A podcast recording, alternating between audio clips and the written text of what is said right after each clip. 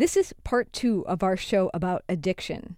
If you haven't listened to part one, go back and do that first. Otherwise, this won't make much sense. On with the show. Well, here is the problem with that is this is uh, Tiffany's overambition. I'm ambitious. What can I say? Baby steps. This week, one thing, five observations. Next week, you can be noted Okay. at the table because the table is going to be a lot harder. Let's walk you into this. Or maybe not. I mean, because in cigarettes, cigarettes, you got to quit. You just got to quit and say that piece of my life is over. There's no escape. But Katy, So- that's actually interesting. And I know we're gonna we're wrapping up here, but just to mention this and then we can end. I I think there are different types of I think people have different types of ways of dealing with addiction. If you ever listen to Gretchen Rubin's podcast, she talks about an abstainer versus I don't know what the other one is, but I'm an abstainer as well. If I have to stop doing something, I have to stop doing it 100% because I can't do things just a little bit. I will go over the top. I can't make cupcakes because I will eat them all. yeah. I won't just eat half a cupcake. I'll eat them all. And I find when I make these huge dramatic decisions, people look at me like, why do you have to like completely give up sugar? Why don't you just cut back? Because I can't just cut back. I have to completely give it up. But I can't give up my phone, as we said. So we'll see. I will report back.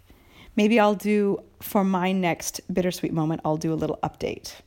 How does that sound? Yes, that sounds fun. Aw.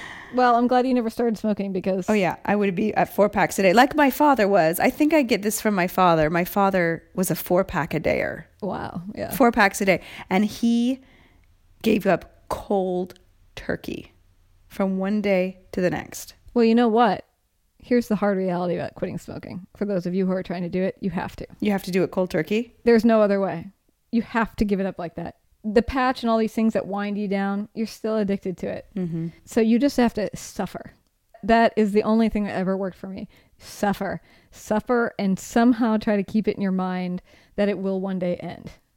And that's why people have trouble getting off heroin and all these other things. It's because you really have to suffer. And it's true suffering. So, like what your father went through, even if it seemed like slightly easy, it was not easy. It was like pure hell I'm sure it was. and you just have to get through it and know that on the other side it's going to be better and that there will one day be a day when you don't even think about it anymore but it's so hard in the moment to know that and that's why people smoke their whole lives because it's so hard to get through that that period we don't have time to get into this, but it is fascinating to me to think about like what kind of a person is able to do that, like you, like my father, and other people who can't. Like, what is it? Is it a personality trait? Is it what is it about that some people can quit and other people can't? I, I wonder what that is, what that gene is. If some people just don't get it, mm, yeah i don't know i mean i think it's the willpower, I guess.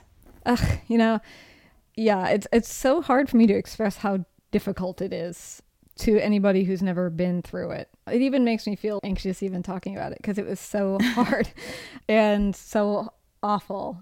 But I do think it's a decision to not be a- in prison anymore. Mm-hmm. And that's like when you're kind of powering through it and you get to those moments where you're like, I can't, I can't, I can't do this anymore. Like I'm mentally fried because it takes so much mental energy to stay in it because it hurts so much. You have to keep being like, it's okay. We're going to get through this. Da, da, da. And you just are exhausted by it. And so I think you give up in these weaknesses of periods, you know, where you're just, you're just mentally exhausted or physically you just feel like you can't take it anymore because it gets really, really intense. But I think it's just this realization of I will be like this forever if I don't keep going. For instance, the feeling that you're going through when you're going through cigarette withdrawals or that your father went through is the same feeling that you feel every day leading up to when you have to have the next cigarette, right? So if you keep smoking, you have this feeling in little bits every day, all the mm. time Interesting. going through the full on withdrawal is the only way that you're going to get that feeling permanently out of your life. But you have to like mentally keep that in mind. And that's nearly impossible when you're going through it. So that's what's so hard. Wow. And you also just have to admit you're going to be sick for a while. You might not go out. You might not be able to do the things you like to do for a little bit, you know, and that's going to just be the way it is. And it's trying to take a look at what the future is and what you want for your future, basically. So I don't know. Maybe the thing is, is that you have to have a picture in your mind of what you want your future freedom to look like and hold on to that somehow. But yeah, I don't know. It's really, really hard. It's a doing something for the long term, for the long term plan, basically, and suffering in the short term. Yeah, not to um, convince anyone not to give up smoking, but my boss recently gave up. He gave up a year ago. Uh-huh. Now, I will say that he did not smoke that much. He said he only smoked in the evening, like maybe five or six cigarettes, or unless he had like company in which he could smoke a whole pack in one night. Mm-hmm. But he said, and he was really good. He did it cold turkey and, you know, has not looked back. He said there's been no benefit. He said the only benefit is that his teeth are whiter. how can that be? Because my other boss walked in and this is how they kind of started talking about it. And she quit for a while, then she unquit. And she's like, I feel better now than when I quit smoking. When I had quit smoking, I felt worse. Mm-hmm. So I don't know. I wondered if you, as a smoker, had any thoughts on that. Uh, I think you do feel worse for a period of time. A year out, I don't know. I think that's he's not actually acknowledging the other things. I don't think Mm-hmm. the even the hassle of having to buy them, even the hassle of waiting until that that six o'clock cigarette. You know, it's on his mind, even if he's only smoking five a day. Mm-hmm. Frankly, it takes a while to actually feel the health benefits. It's not like you quit and all of a sudden you're back to being 20. Yeah. Because cigarettes do make you feel older. So you could be 20 and feel like you're in your 70s. and it's not like you're going to quit and go right back to being like, oh, I'm in my 20s again. it takes years to clean out that damage. And some things improve immediately, like have more energy almost immediately. Your blood pressure returns to normal I would assume that you have, like, you don't get out of breath. eventually, but Not not, right away. Not, not right Oh. away. No, because it takes a while for your lungs to clean themselves out. Something like 10 to 12 years Are you serious? of having quit to be back to where your lungs would have been if you hadn't started. Even if you only smoke for a few years? Yeah, like whatever damage. It's basically like you're putting a shellacking of tar, and you know how like your lungs are full of this these cilia things that are like little hairs that clean things out. Mm-hmm. So those get smacked down, Oh my gosh. pasted down, and so it's going to take a while to like get them to fluff back up again. And I mean, this is me talking as not a medical person, so all you medical people are like, that's not really how it works. This is my understanding. um, but it takes a long time to get a lung back to what it would have been if you had never smoked. And that's the real challenge about these people who say, well, I only smoke one a day, or I only smoke two a day, is because every day you do that one, you repaste the stuff down. Any Mhm. recovery that happens within that 24 hour period, you get rid of by smoking that one cigarette again. Isn't that crazy? That is crazy. I had no idea it took 10 to 12 years to undo that damage. Well, and heart disease too. To reset the heart disease, that comes a little bit faster than Mhm. the lung stuff does, but it still takes a long, long time. So I'll tell my uh, the boss who still smokes that she's uh, she's kidding herself. She knows. Trust me, she knows. we don't need to hear it from you. she can feel it every morning. Yeah. I feel great sympathy for it because I know how attractive it is and I also know how awful it is. And it really is there's a reason why they say that it's one of the most addictive chemicals in the entire world. It really is like nothing. I mean, I've never done meth and I've never done heroin or anything like that. So I don't know how it compares to those kinds of things. But people always say that quitting cigarettes is as hard as quitting heroin. I've heard that too. and I believe it. Yeah. But okay, and I know we're really going off on a tangent here, but since we're talking about it, I have heard people say that it only takes three days to get all of the nicotine out of your body. Basically, not be addicted to nicotine anymore. The rest, what remains, is the addiction to the physical gesture or the social act or the mental, all of the trappings of it. The, like the way, like the kind of addiction you have to a cell phone or to something else that's not chemical. Yeah. I disagree. You disagree? yes. You think the nicotine stays in longer? No, no, no. I know it doesn't. So what happens is by day three, it craters out, right? Day three is actually, for those of you who are doing this right now or about to do it, day three is one of the hardest days to mentally get through because it is where it's gone. But the craving, the addiction to it isn't gone. And it's not like a, I, you know, I just wish I had something in my hand. My body runs on nicotine. So the fact that it's bottomed out inside my body means that my craving for it is now 10,000 times ah. because I don't have any of it to rely on, if that makes sense. Mm-hmm. The tank is empty. So your body is just like, hello, we're missing a major thing that we run on. You need to figure out how to solve this problem right now. You're going to die. Go figure out how to get this thing immediately. And so I would say it's true that it is gone, but the craving for it doesn't go away for ages. Day five is terrible. Day seven is terrible. For me, it's like every other day. One sucks, two's okay, three sucks, four's okay, five sucks. And you just have to get past that so your body can be like, okay, I've now proven that I'm not going to die. And then you have to sort of deal with the other stuff, the way it was part of your social life, or the way that it made you calm, or the way it gave you a break at work, or what, all these other things. But that comes later. You're going to be dealing with the actual physicalness of it for a week, if not two, if not a month. It just depends. Hi there, it's Tiffany. And I'm Katy. We are breaking into the show really quick so I can ask Katy a question. Yes. So, since you've worked for public radio for almost two decades, I mean, you're a trained radio professional. Yeah.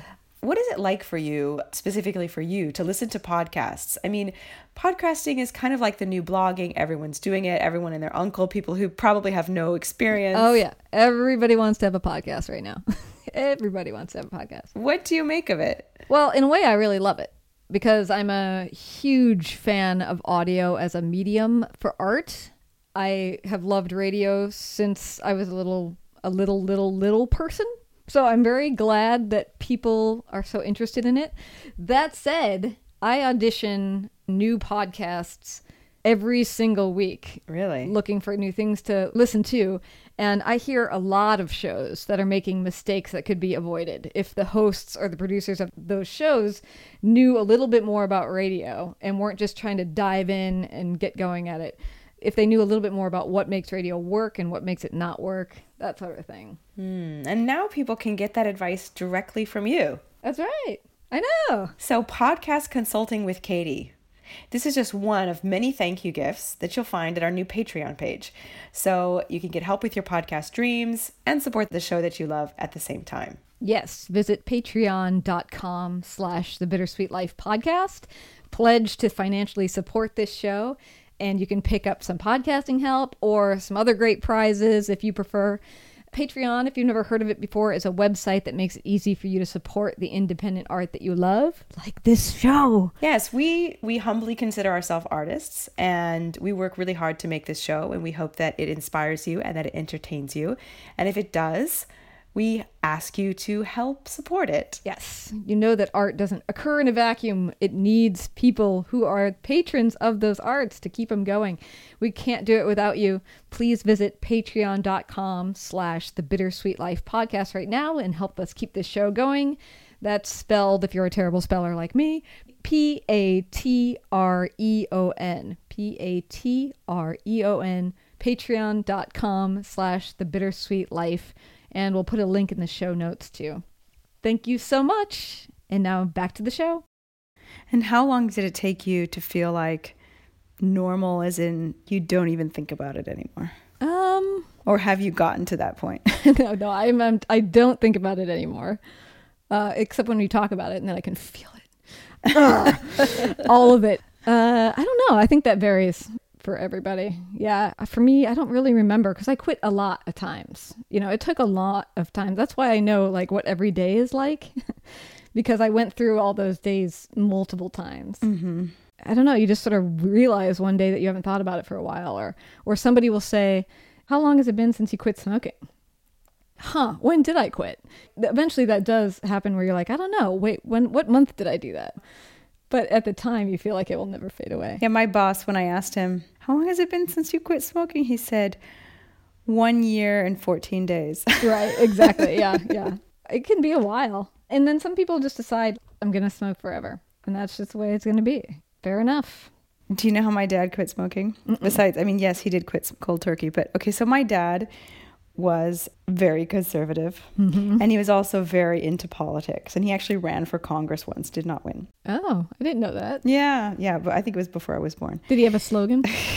I don't know if he had a slogan or not, but he definitely had a politician's name, Sam Parks, right? Sam Parks. Oh yeah, that's great. Real American. It's a great politics name. Yeah. Anyway, point being, he wrote some little blurb in whatever the main newspaper is in Spokane, where he spent the first quarter of his life or so. That's in Washington State for anybody who doesn't know. Yeah, Washington State. He said that he was going to try to quit smoking, and if he failed, he was going to donate a certain amount of money to a political rival of his, or anyway, someone who was definitely liberal, definitely a major Democrat whom he hated. Yeah. and he put it out there for the accountability. Like today, we would put it on social media. Yeah. But this was back in the like early 70s, so he put it in the newspaper. I don't know how. I guess he wrote to like an editorial. I don't know if it was an editorial or a letter to the editor. I don't know. But yes, that's how he was able to do it. How much money? Do you have any idea? I don't know. I don't know. My mom tells me the story because he was married to my mom at the time. Wow, that's good. See, that's not a bad strategy. Not a bad strategy. Yeah. Interesting. yeah, for me, I read books about it. I kind of ended up coming up with my own code that made it possible for me to quit. That I often felt like I should write a book about it because some of the things I've said to friends who are struggling are like, I've never thought about it that way. That you can't live in the moment in your life until you get rid of this thing, for example. But for me, in one of the early books I was reading, to try to get ready for this horrible process and the time that it took, I remember reading an essay that was written by a police officer, and he was writing about how dangerous his job was. And then he ended it by saying, But what I didn't realize was that the most dangerous thing I was doing was sitting in my cop car and smoking all day. Hmm. Because now I'm 60 years old and I'm dying. And that was on me. Yeah. Same with Yul Brynner, you know. My first play ever that I was in was The King and I, and of course Yul Brynner played the king on Broadway for what his entire life. Well, he, and he was also in the movie. yeah, he was in the movie, but he also died from smoking. Yes, I knew that. Yeah, and he did a interview, one of his final interviews. He just said, "If I had the time, I would make a PSA as my last performance." And the PSA would say, "Don't smoke. Whatever you do, don't do that. Whatever other choices you make, don't do that." After he died, they ended up taking that clip of him on that show and turning it into a PSA. The American Lung Association did. So you can actually look that up and, and watch him say that. You know, it's funny when you were just saying that. I was thinking to myself, I think he did make a PSA because I think I heard it. Uh, he didn't because he died before he could, but they made it into one. Yeah, I didn't know that um, detail, but I, I totally have heard that. yeah. And along with that, he said, you know, I absolutely would not be here talking about this if I hadn't made that decision. I would still be on Broadway. Well, I gotta say, Katy, after all this talk of smoking addiction, I'm not feeling so bad about my phone addiction anymore. Yeah, at least you're not smoking. Here's a scary thought that I read in that article, though, to give you pause. okay. I actually wrote this in a quote. The more we rely heavily on smartphones and technology, the less information we store in our long term memory. And apparently, your long term memory is what makes you capable of shaping your thoughts and experiences. So, the less you store in your long term memory, you are less capable of shaping your thoughts and experiences. Yeah, that's scary because you know memory is super important to me. Yeah. And especially having a father who died of Alzheimer's, memory is, you know, it's a big deal. Big deal. Yeah. Yeah. And they were just using the example of in this day and age, we don't even know our friends' phone numbers anymore. And we used to know them. a lot of people don't even know their own phone number anymore. I can never remember Derek's phone number. And he's the person that I would need to call in an emergency, probably. I, yeah, I know Claudio's, and I actually have had to call him in an emergency and not had my phone. Was the emergency that you didn't have your phone? No, I had my bag stolen. I'm just kidding. I had my bag stolen with my phone, my passport, my wallet. yeah, that's not good. That's not good. Anyway, well, that's been fun. That was a fun road to go down. Yeah, that was, that was. I'm interested to hear what people have to say about this. I have a feeling it's going to resound with lots of people. Yes, I think that a lot of people, whether it be their phone or cigarettes or otherwise, are addicted to something. Yeah. I don't know. I'd be curious to hear And I'd be curious for anybody who decides to do the experiment where we all try not to pull our phones out of our bags when we have that two minute window when we're sitting somewhere. I guess it doesn't even have to be with a friend. It could just be a two minute window where you're sitting somewhere, Mm-hmm. Trying not to pull your phone out and tell us the five things you observe as a result. All right. Mission accepted. Okay. Well, until next time, this is The Bittersweet Life. I'm Katy Sewall. I'm Tiffany Parks. Join us again. Bye. Thanks to Lori Lee Elliott for her help managing The Bittersweet Life on YouTube, and to Sarah Johnson for her consultation. Our logo is made by Jody Rick at the Lost Laboratory, with painting assistance by our muse, Caravaggio. You can find us on Instagram, Facebook, and Twitter. Just search for The Bittersweet Life Podcast. And if you haven't already, please subscribe to the show. That way, we're here for you every week, both on Monday and now on Thursday. And if you review us on Apple Podcasts, we'll be grateful for you.